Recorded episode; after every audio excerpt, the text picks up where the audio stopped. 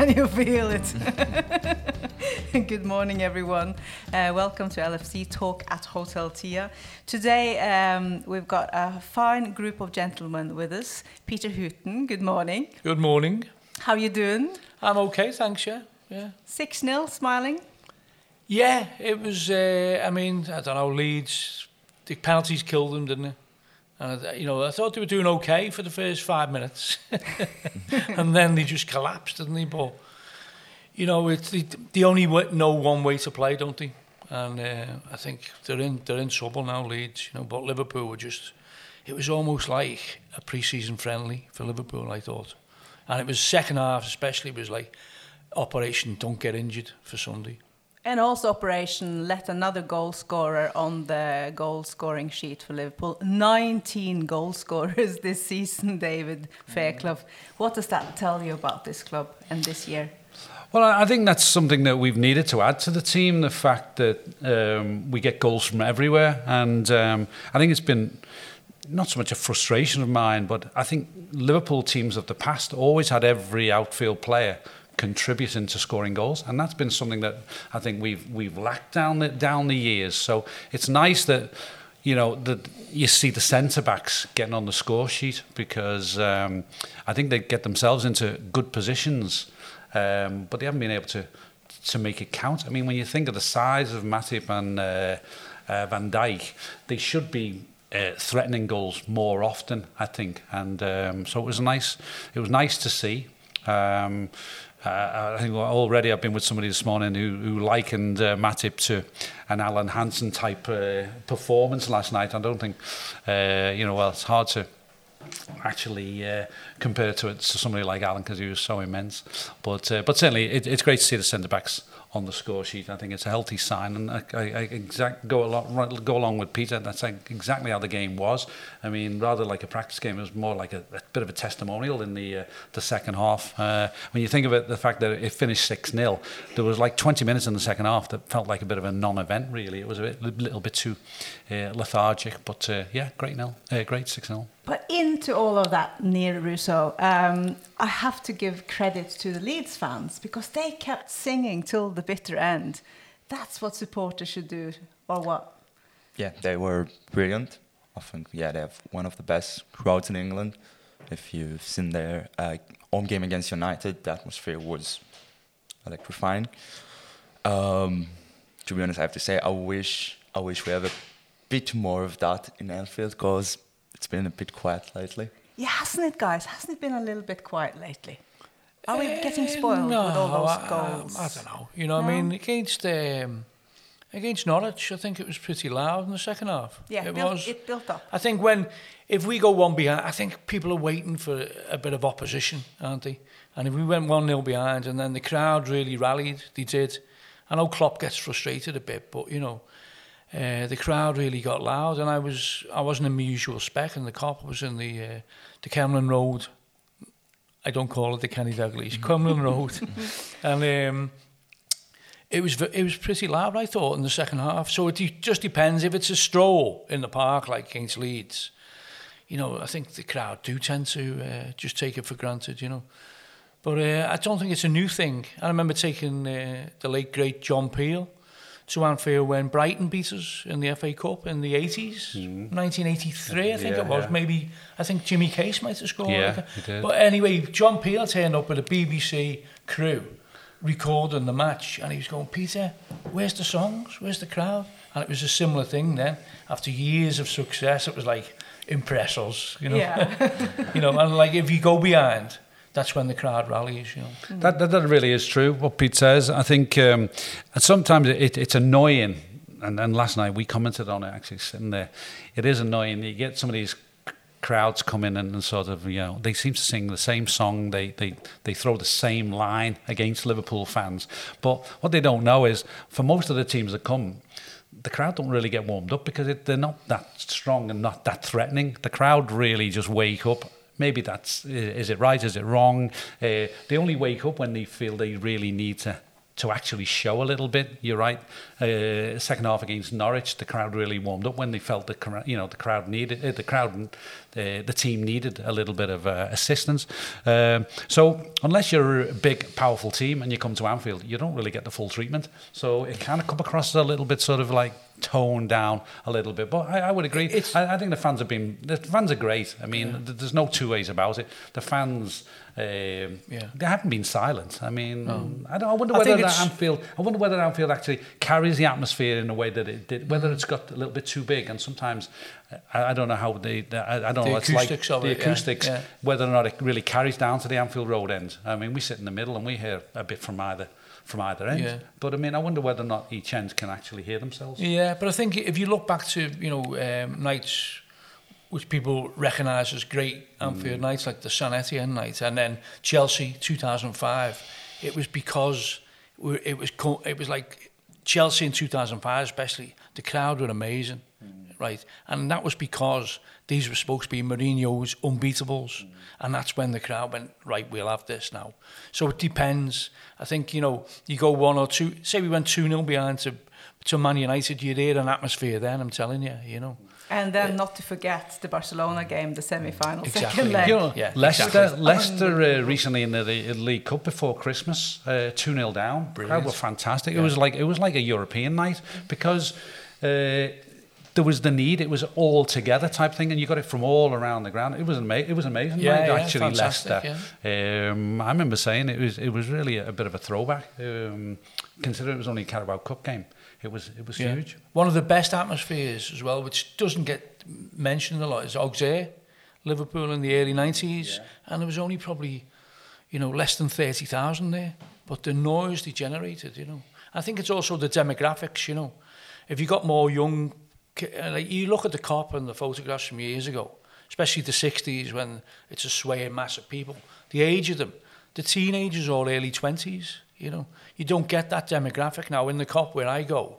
I'd say the average age would be about 40 or 50, who the type who've seen everything. We've seen everything, you know, impress us, you. Yeah. and- so that's it, yeah, I think.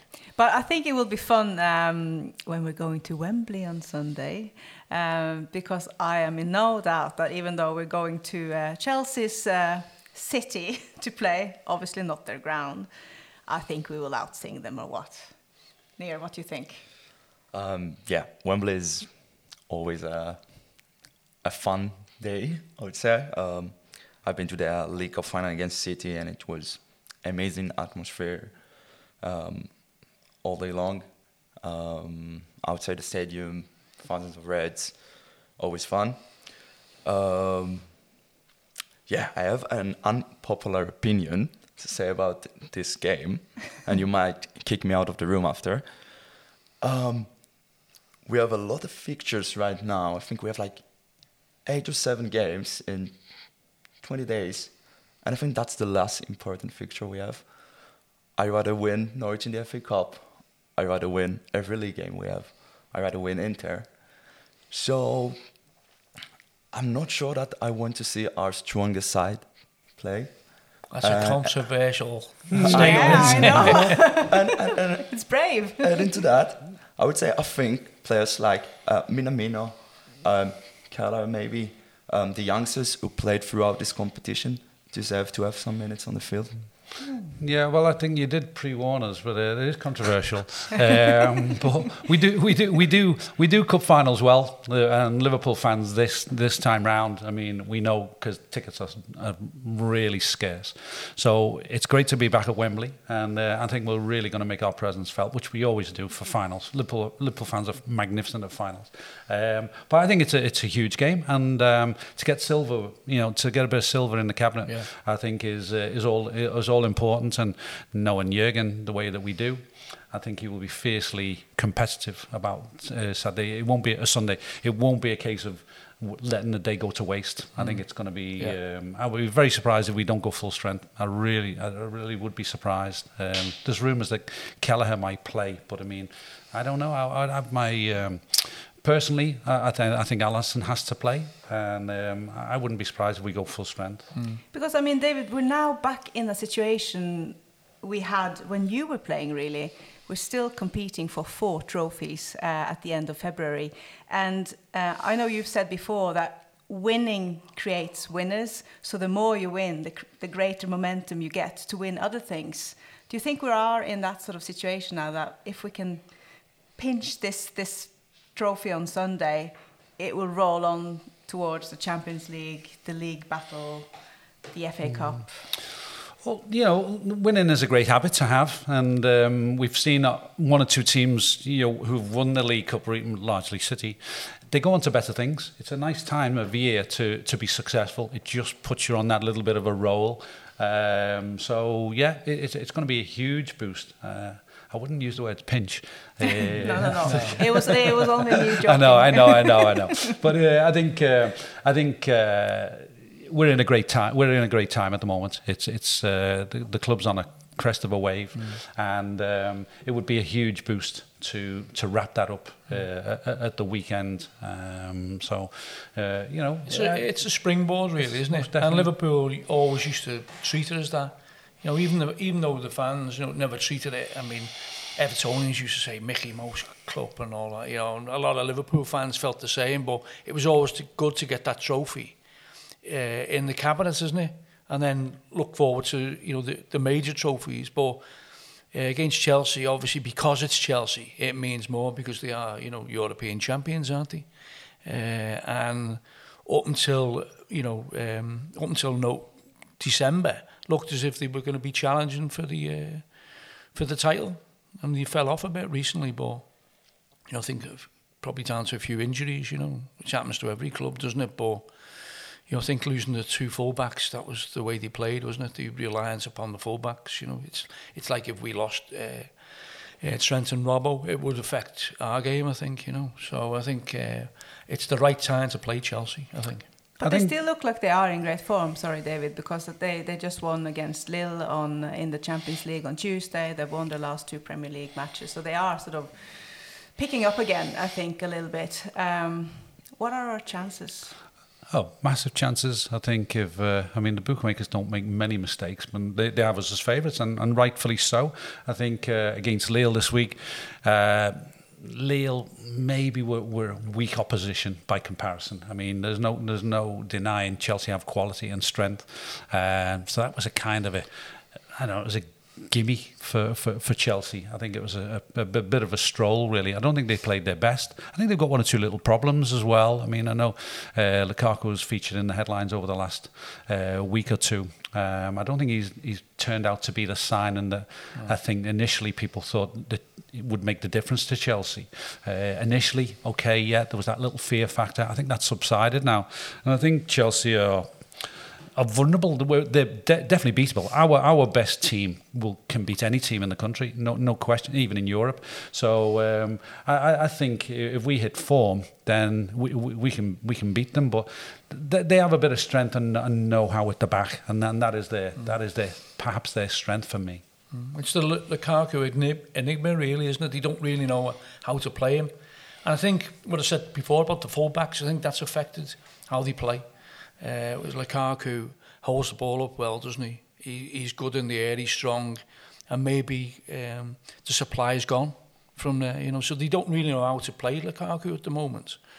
Um, in terms of, as Dave was saying, our best team on, on, its, on its day, you know, I put them against anyone. You know, I put them against, uh, uh, you know, Chelsea, City, anybody, you know. Um, at Wembley, you know, um, I don't know, you know, it's, I think players like Thiago are just going to have, you know, he'd, he'd be like a duck in water at Wembley, won't he? He was spraying the ball around. You know, I just love so watching well him as a player. He's like a ballerina, isn't yeah. he? The way he, he moves, it's just, it's so graceful in there. I think if we if we play our strongest team, uh, I think I think we've got a great chance of lifting a trophy. When we look back on all the uh, times to Wembley, I mean, there's a reason why we call it Anfield South. We've been there a few times uh, over the years. What is your favourite trip to Wembley of all times, Peter? Ah, oh, it's uh, it's a difficult one. It's probably it's got to be '86 when we beat Everton. It's got to be. Uh, it's an absolutely fantastic occasion, fantastic day. I always remember the crowd singing Merseyside before the match, you know. Mm And you, you put that on Twitter and social media and people dispute it and that, and then you find the clip on YouTube and, and just play it because that did happen, you know. Uh, and Everton, the first half were a better team, you know, and um, I think there was a great save by Bruce Grobbelaar, which kept us in the game and going 2 0 down, I think. And then then we equalised, and then we, we as soon as we equalised, we dominated the game. And uh, I think to beat, I mean, the Milk Cup final was the first Derby Cup final 84, but it was a nil-nil drab affair.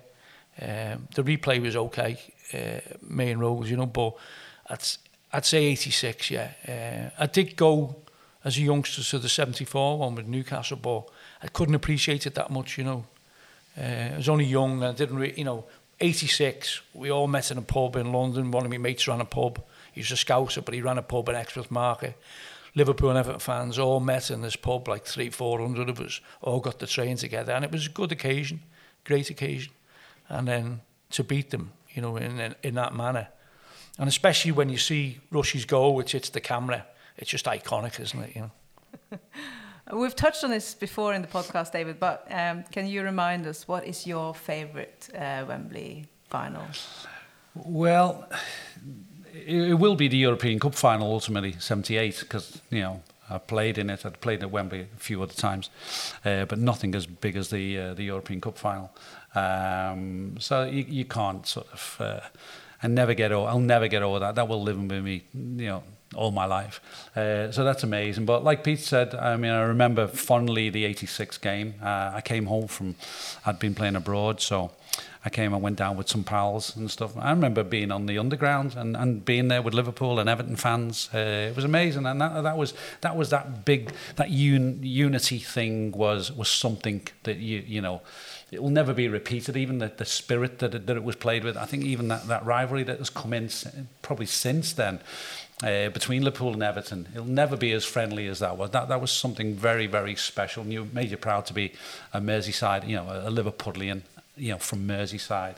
Um, so that I remember that, and I remember '74. But I, I go back I, as a nine-year-old. I went to the World Cup final in '66. Oh my wow. God. Um, Oh my so, uh, so I mean, next to uh, next Yeah. to playing in '78, I mean, I, I remember that day going in in '66. I was nine years old with my dad, and uh, you know, very few people. I think uh, I, I haven't met anybody who was younger than me that went to uh, went to the '66. Oh, tell us, what Uh, was it like? What do you remember? well, I get it was goosebumps just you amazing. saying this. Was it over the line? was it over the line? You know what? I, I've said this before to to to, to Roger, even uh, God God rest his soul.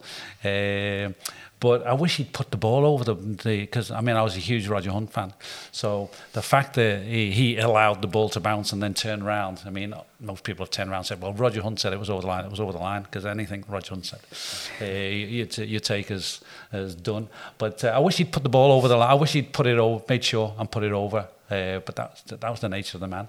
Um, but um, we had we had tickets, and it's a great story how I ended up going there. So, but I'd be here all day. Uh, Oh, we need to but, hear but it. I did, but we had great seats. We were directly opposite where the where the Queen was sitting, um, and uh, and you know I have great memories of uh, Alan Ball running up and down in front of us for most of the second half. Um, but I, yeah, I remember bits and pieces of the, you know the game. I remember the, them taking the lead and obviously um, uh, equalising. Uh, I remember the, then you know we were worried about whether or not we were going to get uh, get away from the stadium. Um, uh, initially at the end of it 90 minutes and they equalized right before the right before the 90 minutes so that that sort of I remember all of, I remember all those things um, Did you go on the train? Yeah, went on Yeah, the train. Yeah, Brilliant. with my dad, and uh, on the way home, um, on the way home, because we uh, we we jumped on the train, but we ended up sitting. We had seats in the uh, in the, the carriage that had been reserved for the Liverpool players. They had little old, they had little uh, white things on saying reserved for. Liverpool Football Club. Um, so, but our, the players who went down, probably you know, from uh, the 60s, the 60s team, probably stayed back for some sort of uh, sort of celebration afterwards. Yeah. So we got at least we got a seat on the way back Yeah, home, which was uh, which was good. But it was a great, uh, great, great day. I mean, I remember walking up Wembley Way uh, before the game. Uh, it was it was a sunny, warm day on uh, at that point.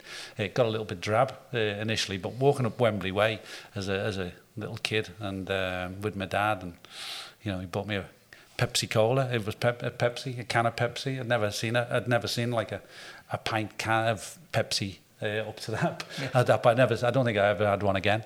But uh, it was uh, yeah. I, I, got loads and loads, massive memories of uh, of '66. It was something. Yeah, what, it was a once in a lifetime. No wonder you are obsessed about football. You got that experience so yeah. young. Mm. Yeah. What a day in history for mm. the British football. Um, can you try to explain to us the feeling because Wembley is such a massive, massive stadium, yeah. and I just can't even imagine the pressure of performing mm. on a mm. pitch surrounded by that many people. What is that like? Is that something that scares most players, or is that something that drives you on? I'd, I'd been to Wembley a few times, as I say, '66, and I went uh, went to a couple of international games uh, later on, and, and it was the iconic uh, venue to, to play. I had a pal who uh, played in the Amateur Cup final in 1967, and um, he played for Skelmersdale. And one of the occasions when I went to Wembley, he said, "Make sure you enjoy it." He said, and he, this guy, Colin, he used to have a picture of himself coming out at Wembley, and he was waving to the crowd. And this is like the amateur cup final, which had hundred thousand, equally had hundred thousand people there. But he was he, he one thing that he told me was to enjoy the the experience and not to over you know to let it overwhelm you. And I remember coming out the tunnel, particularly in the '78 Cup final, and actually looking around and taking it all in. Uh, it was it was amazing to to appreciate, and I, don't ever remember feeling intimidated by. Uh, I think I was a little bit sort of nervous of playing in the. Um, uh, Charity Shield game, where Kenny's first game in '77. Um, but I remember the European Cup final, and really enjoying the uh, the, the moment walking up the tunnel. The tunnel was obviously huge, and that walk that you you know you went. Old Wembley was much better than yeah. the current Wembley. I mean, there's yeah. without a shadow of a doubt. The tradition, the the walk, the you know everything about Wembley was different to anywhere else. So it was really really special. So. I enjoy, yeah, I think I think as you grow up, you've either got that sort of um, uh, mentality whereby you're going to enjoy those moments, or whether or not you're going to be allowed to over you know overtake you uh, and intimidate you. And uh, I have good memories of Wembley. The one thing about those days was that the the pitch. Uh, was perfect. Yeah. And now every Premier League pitch is perfect, isn't ah, it? You know, that's, ah, yeah. uh, that was the big difference, really. But yeah. until they did Horse of the Year show, I think, once in the late 60s, and mm. they wrecked the pitch for a couple of years after yeah, that, wasn't it? But but Wembley was always, you know, pristine. It was a carpet.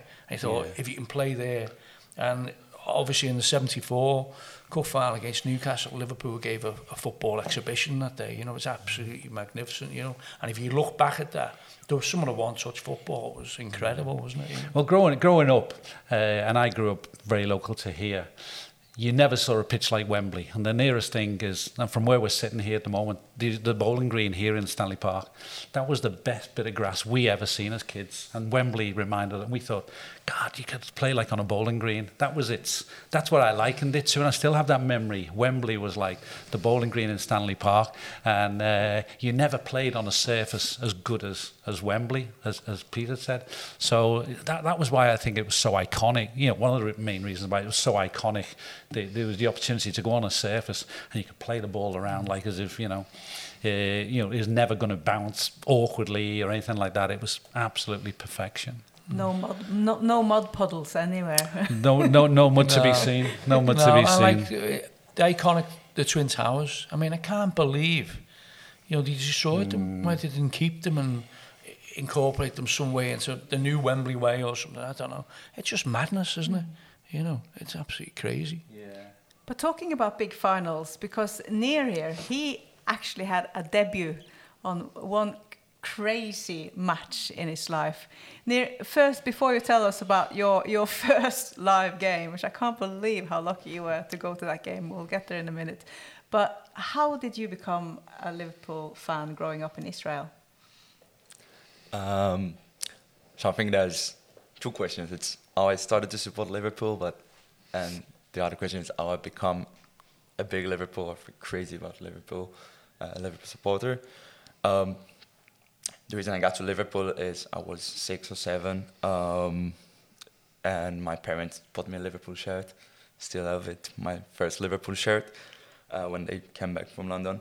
Um, but I think the reason I fall in love with this club is um, afterwards I started reading about the club, the city, um, the the the culture, I guess like the values that it represents. Um, I, I grew up in Israel in uh, in the countryside in um, kind of village that's called a kibbutz. If anyone knows, it's like a commune, communist socialist socialist um, village. Yeah. Uh, so grew up on like you know working class socialist um, values and reading that about the team really um, connected me to the team, and obviously the fans, Anfield. I mean, it's it's a unique club. We all know that. Um, yeah. So my first game um, was Istanbul.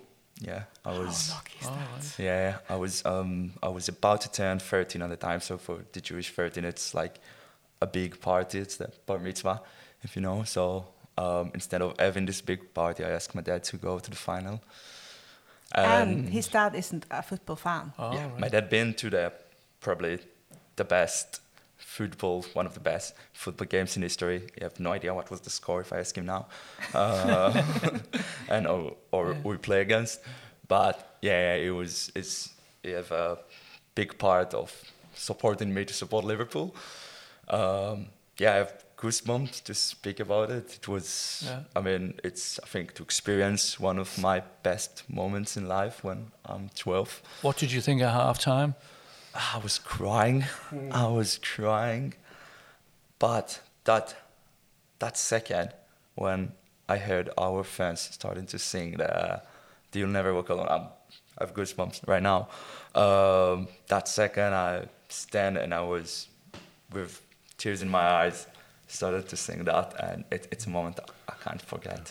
Obviously, the club has links with Israel since the signing of uh, Avi Cohen. And um, I remember in those days, we only heard about signings like everybody else heard about signings in the newspaper.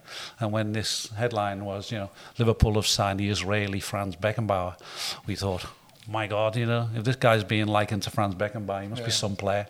And there's great stories about Avi, how he came to uh, came over to Liverpool, and uh, he, he was a great guy. He was a he, forged this big link with it- then with Israel. And we went to Israel a couple of times. We were very lucky to to go over there and, uh, and experience it. And the amount of people, Israelis, who down the years picked up on Liverpool because of Avi Cohen, you know, who was at that time probably. Um, Israel's most famous player. There'd been a Spie- Mordecai Spiegler had played. Uh, he, he'd been a, a world name before Avi Cohen, but until Avi Cohen, uh, you know, hit the hit the headlights. Uh, highlights.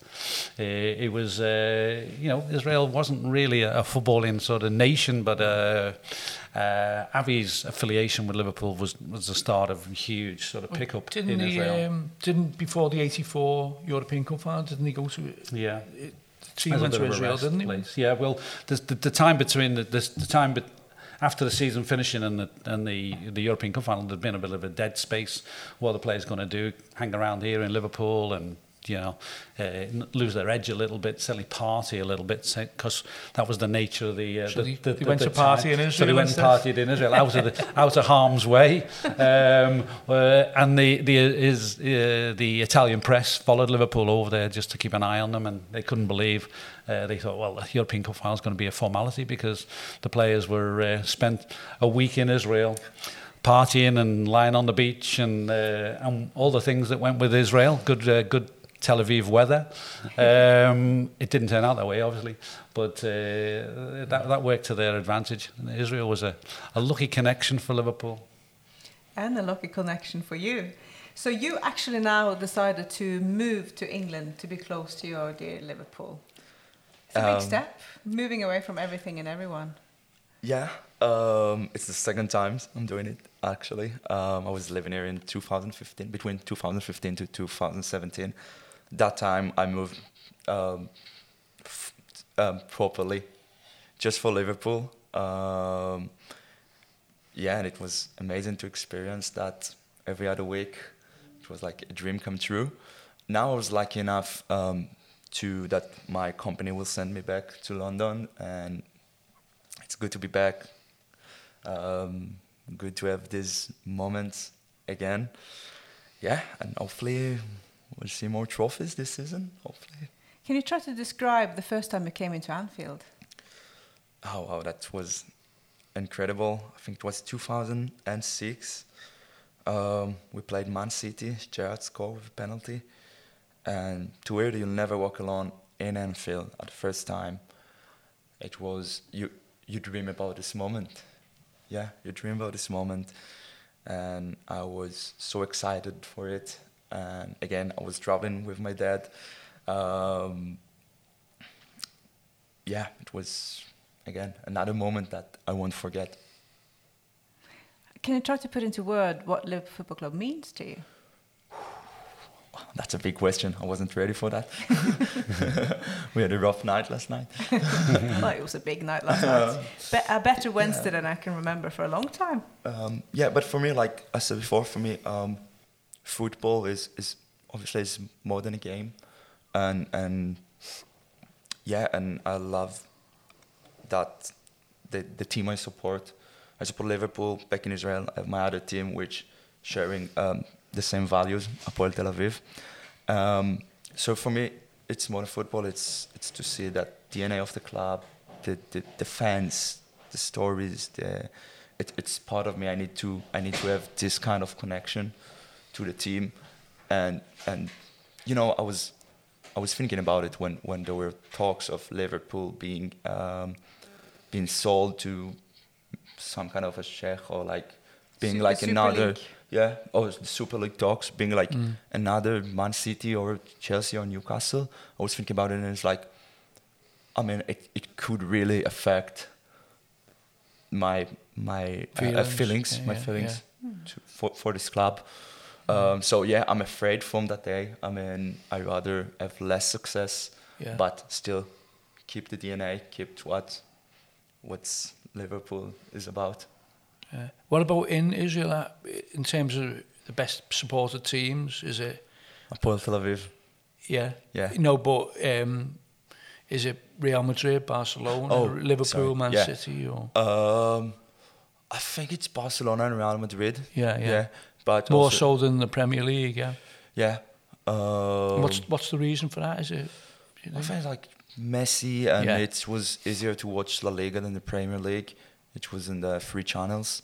Yeah. You have to pay to watch the Premier League, but there, there's still a good amount of um, Man U fans, Liverpool fans, mostly Yeah. a bit of Arsenal fans. Um, yeah, but recently it's been it's been mostly Real Madrid Barcelona. Yeah. Back in the days, uh, like you mentioned, because of Avi Cohen and also Ronnie Mm. Rosenthal and Benayoun, you would see more Liverpool supporters. Yeah, wasn't it great when we won the league and Liverpool Football Club put out the uh, the footage from all around the world? Yeah. You know, from America, from from Russia, from uh, the Middle East, from Africa, of people celebrating, you know, in their own communities. It was just uh, just shows you really, you know, the you know how immense Liverpool have become.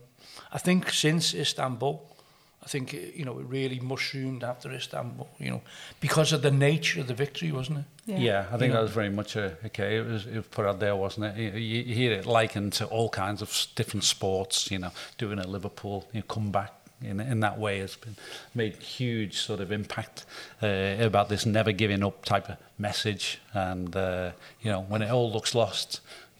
Liverpool proved they can come back, and that that's really, really uh, carried with the club. And I suppose it's something that the club always had anyway, or well, certainly in modern times. But uh, that that really highlighted it.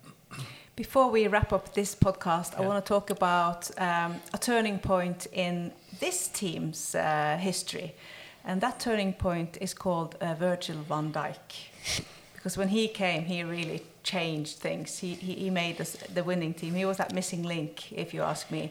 And uh, playing against Leeds, he actually um, reached the record in Premier League of playing the most uh, consecutive games without losing at Anfield in the league. Well, uh, in in in the league. That's a home ground. Yeah, 59 uh, games he's played now without losing at Anfield, which is an incredible record that is held together with Lee Sharpe um, from Manchester United back in the days when, when they were absolutely, I, I'm sorry to say it, incredible in the 90s. Uh, and if we win, which we probably should, against West Ham, this record is his to keep, um, for now anyway. Uh, what can we say about Virgil? You know, how important is this man? He was, if you ask me, outstanding again uh, last night. I think I almost a little bit fell in love with him last night. He was just so Well, so amazing. I think, you know, I mean, you can't underestimate his impact. I think, you know, especially after the injury, because that's a that's a career-threatening injury. Yeah. Um, anterior ACL ligaments, uh, and he he's come back and he even looks even better, uh, uh, which is is hard to comprehend because nobody knew how he'd come back and doesn't seem to affect his confidence, doesn't seem to affect his training. Sometimes players have got to change the game when they have an injury like that.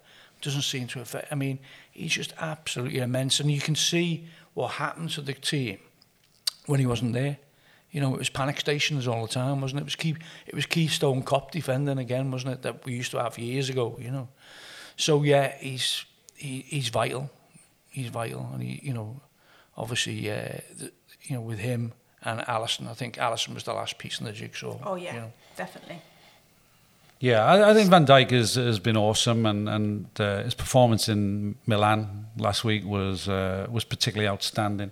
Uh, and you know, I think over the course of the last week, the the amount of times I've been asked about comparisons with uh, Alan Hansen of our day. Um, I I think uh, he, he has made an impact. Probably, I mean, people sort of you know spoke so well of him in, in previous years, as Peter said.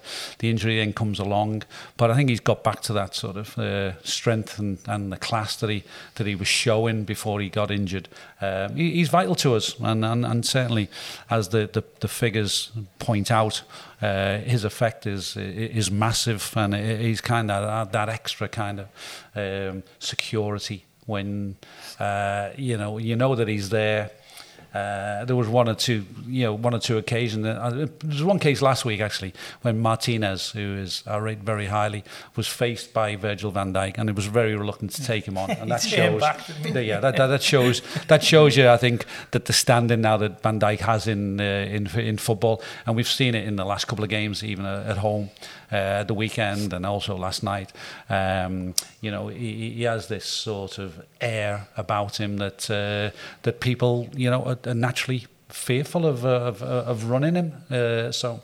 Uh, he's been massive for Liverpool, and uh, probably it has surprised some people why he, he it took you know uh, people to really uh, click into you know say why you know why didn't somebody else take a chance on Van Dijk sort of uh, earlier because his um, his quality is is is undoubt you know is, is, is superb you know.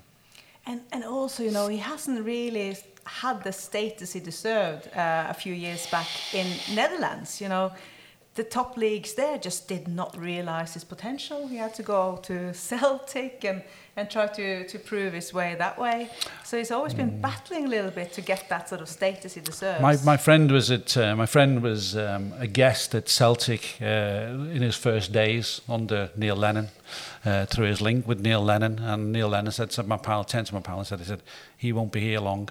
Uh, and amazingly, it took a long time before people really sort of latched on to the fact he was so outstanding at Celtic. And I think people, the general idea was that the quality is so ordinary up in Scotland, with all due respect, uh, that maybe he's just a big lad playing in a small, you know, in a small pool kind of thing. There's certainly Um, that feeling. It was, yeah. My mate's um, lad was on loan from Everton at Motherwell, and we saw Van Dijk and we went, oh my God, he's unbelievable. But it was that attitude of, can he do it in the Premier League? So we had to go to Southampton, didn't he?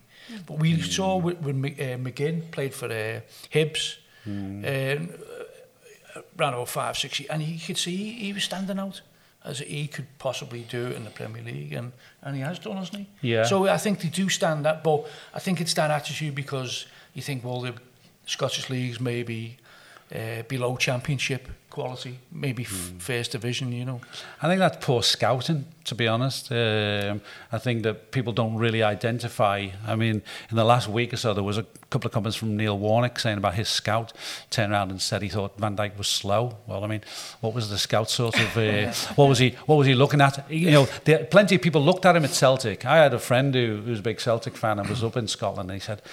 Dave, can't you tell Liverpool to come and take Virgil? You know, and I thought, well, I don't really have that influence.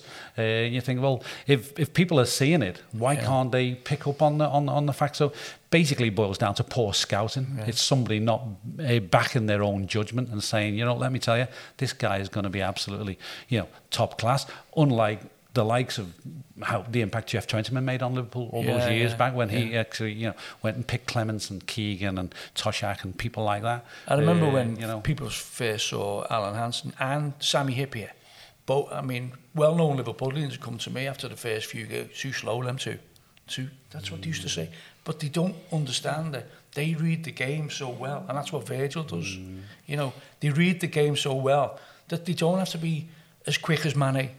They don't have to be, you know, and, and that's what Virgil does. But I think if you looked at Virgil in a in a hundred meter sprint, he'd probably he'd probably be as fast as anyone, Yeah. wouldn't he? Oh, yeah. I think it's it's deceptive because he's so big. Yeah. I think that's I, what th- it I is, think I think there's yeah I think there's a couple of things in in in in in, uh, in defending and that is like that that first yard or two in in your head you know uh, and sometimes and Van Dijk is maybe particularly strong over I think 40 you know 40 50 yards maybe um, but the, the thing about Alan, I'm laughing about Alan I have this image of Alan because when he came he came as a midfield player ini- initially and I remember one of the early training sessions at Melwood and uh, and, and looking at him and I was quick but I remember seeing Alan thinking, you know, he can he can trample a little bit. You know what I mean? He had a, he had a, he had a deceptive type of pace, and uh, I think that's what great players tend to do. You know, you have that deceptiveness about it. People think, is he really moving as quick as he you know as he could be? Um, but um, yeah, that, that's the that, that's the, they're the things that set the great players apart. They make they make it look simplistic. I just have to um, add on a little story about uh, Sami Hyypiä and, and uh, scouting because I did the very last interview with Ron Yeats uh, when he had started struggling to remember. Yeah. Um, and there were all these obvious players he couldn't say much about. Um, but then we came to Sami Hyypiä because I, I um, did a book on all the Liverpool captains. Mm. So I, um, I wanted all the other captains to say something about the other captains. Yeah, um, yeah. So when I got to Sami, he just lit up because when Sami was signed, Ron Yeats was a part of the scouting team. And he was for years, wasn't he, David? So um, his eyes just sparkled then. And it's one of his proudest things as a scout how they managed to sign Sami. And he gave us 10 amazing years, didn't he? And Yeah, um, yeah. was a great captain. Yeah. Um, no, Sa- Sammy. Sammy developed. I think there was a thing about something made me. Um, um, uh, there was a story last week that, uh, that that sort of made me think of Sami Hyypiä. But Sami Hyypiä was going through a, a little bit of a tricky time when he was captain. And I remember the night that he, the captaincy was taken off him, and he never looked back after that. People thought it was kind of it would floor him, but I think it was for the to his benefit. I think being captain didn't suit Sami Hyypiä really. The responsibility and uh, obviously Stephen took it to like a, a duck to water. But Yeah, uh, Sammy, it wasn't working for Sammy as captain, uh, and I think that that was the making of him actually taking that responsibility, and he concentrated on his game. Obviously, got a great partnership with Henchoz as well. That that was a big that was a big part of it. Yeah. I mean, recently, uh, the captain's armband's getting passed around like it's it's confetti. You know, it's just get, you know, whatever, isn't it? You know, it's good to see that, isn't it? Because that means you've got leaders on the pitch. You know, and uh, it's just great to see that you know the armband. It's not like so precious that you know why aren't I made ca- captain? You know. I think it's great to see that. You know. Yeah, I wonder deep down though whether or not one or two would rather prefer to, to keep it on when they uh, you know they pass it away. I mean, Van Dijk looks like a captain, doesn't he? Now, it's Yeah. not to say that Henderson doesn't, but uh, Van Dijk does look like a leader, and I think that's that is to our credit now that we've we've got a number of really strong personalities in the team. Which you know, a couple of weeks ago, Fabinho was captain, you know, and, and rightfully he looks he looks every inch a captain type of player to me anyway. Uh, and I think the great teams have that. You- You know, although one man wears the armband, you've got five or six who actually could take responsibility and could have an impact on how the others play. You know. Well, let's hope they all take their uttermost responsibility on Sunday and bring that cup back to Liverpool and let that be the first out of maybe four trophies this season. Um, I just know that this city is buzzing ahead of the League Cup final. We are so ready to go to London and um, and play in a final no matter what you say, Nir. I think we can say yes, please, both. Yeah. Uh, and we didn't throw you out, by the way. I think one of the reasons I'm not that excited is that I don't have a ticket. Exactly. so oh, take the stage yeah, if someone yeah, have a ticket. You don't want to miss out. yeah. yeah, and that's, that's totally it. understandable. He's and I think pretending to be blasé because he, he's not going again. But that is the talk of town right now. Who's got a spare ticket to this league final? I it know, seems like the whole of Liverpool is heading towards London with or without mm. a ticket. It's going to be a party, and hopefully, it's going to be a massive party afterwards as well. You see, what happens usually is a lot of the season ticket holders don't tick the box, do they, for the Auto Cup scheme? Mm. They'll tick the FA Cup and the Champions League, but not the League Cup. That's why there's so much demand, I think. Because they're thinking we want to be at that final with season ticket holders, and you know that's it. Oh, people want to be there. I mean, as as I said earlier, we've not been there for uh, six years, so um, you know, it's it's the chance to, you know, we all enjoy a day out to Wembley, and it's it's a day that we've really missed out on. Uh, great time of the season to, to, to be going. It's a huge boost uh, without, you know, repeating ourselves. But uh, we'll be there, won't we, Pete? Yeah, and uh, yeah, really yeah, looking forward to. Uh, you know, yeah, looking forward to a great atmosphere. It will be a, it'll be a party yeah. atmosphere. I'll be, you know. I think we'll outnumber Chelsea. Oh, two to by one. far, by two far. To one, yeah. Two one. No, outnumber them Outnumber in the crowd. In, in, the crowd, sorry, yeah, yeah, yeah. I'd take 2 yeah. 1 all day as well. yeah, should we yeah. do a little prediction of the score oh, at the very God. end? Yeah. It's tricky. I don't know. Uh, uh, yeah, 2 1. I'll go 2 1. 2 1. Yeah, 2, two 1 sounds a, a pretty fair. Uh, I think what's going to be crucial is, you know, chances are going to be at a premium. You're not going to get loads and loads of chances. I mean, we won 6 0 last night, but missed some you know glaring opportunities. And I think we're going to have to show that sort of uh, the finishing that we we had at Inter Milan last week. I think uh, take the chances when they come our way. Can't wait to see Salah on that pitch. You know, because it is you know it's it's it's it's, it's made for him, isn't it? It is made yeah. for him. I don't think he's played there. Uh, well, he hasn't played in a, in a, in a major final, so. No and he looks so so energetic and up for it at the moment. he's, he's in such form. And what about Diaz? I mean, Diaz. He's, like, he's like unbelievable. It's like he's, he's always been there, isn't for years. Yeah. He's played for decades wow. for Liverpool. Every game so far has been brilliant. Yeah, yeah. he has been brilliant. He's he's he's going to be uh, he's going to be a star. Yeah. Well, if he isn't already. I think he's already a star. He's already taken over Luis Suarez song. I love that. That's what mm. you get when you when you shoot away and don't keep your loyalty. Uh, Nir your prediction of the sc- score. All right, now you're definitely gonna kick me out of the room, but no, but we have a we have a big anti-jinx culture in Israel, so we are not betting on our team unless we're saying they're gonna lose. So we're gonna lose. Ah, so he's just, just saying that not to jinx. But I will say it, I, I will say it every game. I'm saying it every game. We're gonna lose. That's that's good. That's good because he doesn't mean it. Uh, I can see that in his eyes, but he's not allowed to say anything else. And I'm going for three-one. Uh, dear Nir Ruso, uh, David Fairclough, and Peter Hooton, it's been uh, lovely celebrating a 6 0 win with you guys this morning and looking forward and warming up towards Wembley or Anfield South, as we also like to call it. My name is Ragnhild Lund Ansnes, and I hope to see you all in Hotel Tia soon. Have a great, great uh, final, everyone. Take care. Thanks very much. Pleasure to be here. Thank you.